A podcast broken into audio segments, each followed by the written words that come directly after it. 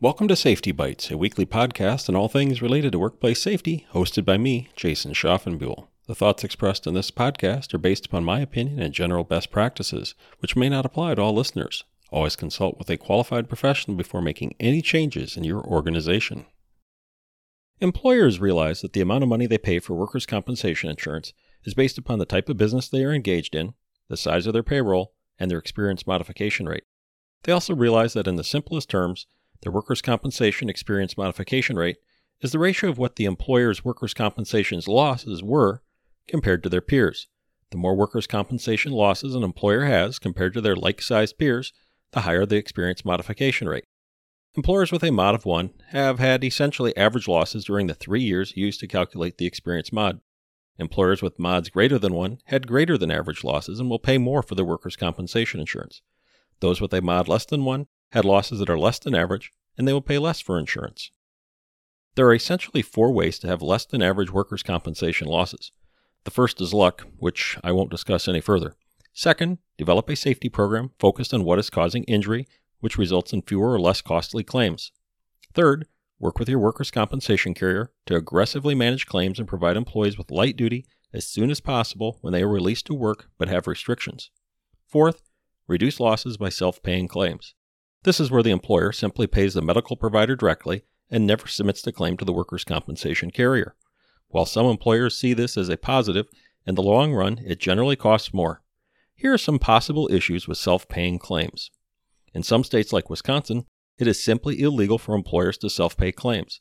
So before you even consider self paying a claim in your particular state, find out if it's even legal to do so. The primary reason self paying claims is illegal is that it distorts the workers' compensation rates that other employers pay.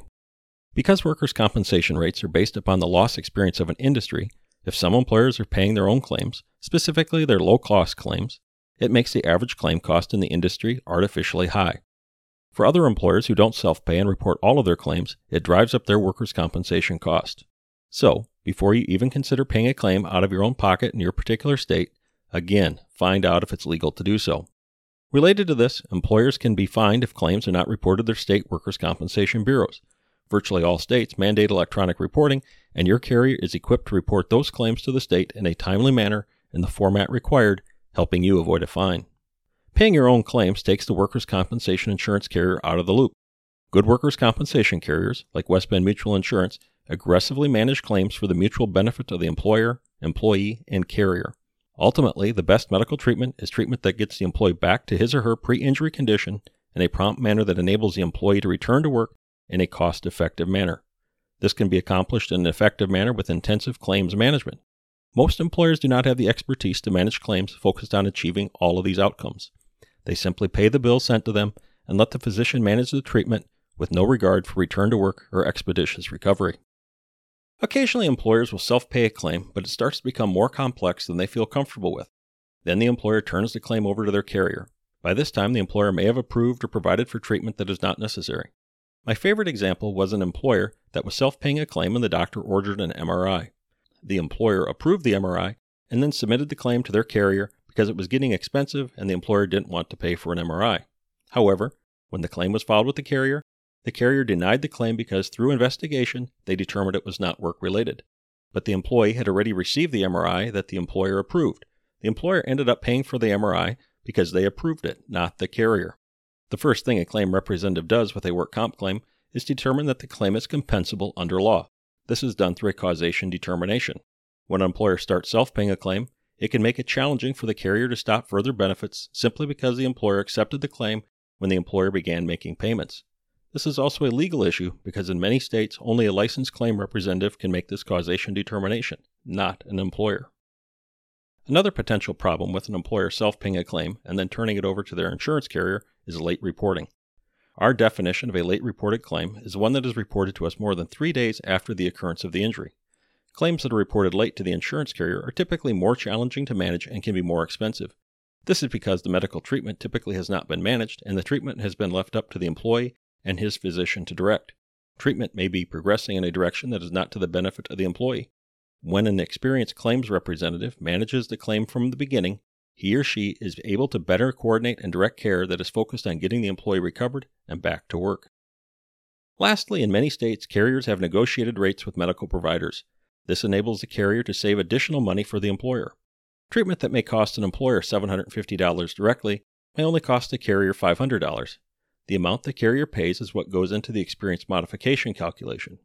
Most states give medical only claims, meaning the claim is for medical bills only, not lost time, a discount in the experience mod calculation. Most medical bills that the carrier pays and reports are discounted by 70%. So in our example, the carrier would pay the negotiated rate of $500 and report that. The experience mod would treat that $500 like it's 150.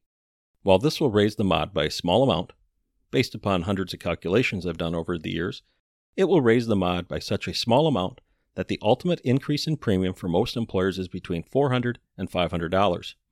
This means that the claim the employer may have paid $750 on would have ultimately cost less than increased premium if the employer had reported it to their carrier. So, what are the positives of self paying claims? Well, I could only think of one. When it works, with no hiccups, there may be a reduction in the experience modification rate, but the reduction will typically be extremely small, and the resulting premium savings is less than what the employer paid out of their pocket to cover those claims. Also, in my experience, too many claims have hiccups and when they do, the increased cost in those claims negates any savings the employer may have gotten or expects to get. What should you do? Well, all employers should have a system in place to have employees promptly report workplace injuries. The employer should then ensure they have a process to inform their carrier of those injuries as soon as possible, but not more than three days from the time of the injury. Second, don't self pay claims. Let your carrier do what they are obligated to do, manage your claims for you. Third, have an aggressive return to work program to accommodate employees with restrictions so they can get back to work sooner. That's a topic for a future podcast. If you are currently self paying your claims, consider all of the negatives I've discussed, and I would encourage you to stop. If you don't think this is the best solution for your organization, talk to your workers' compensation insurance agent.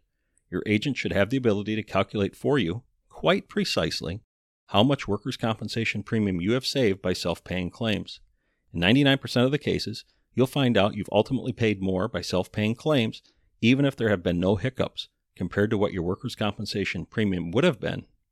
Remember, what you do for safety today can lower your workers' compensation costs tomorrow. I hope you enjoyed this podcast and will join me next week.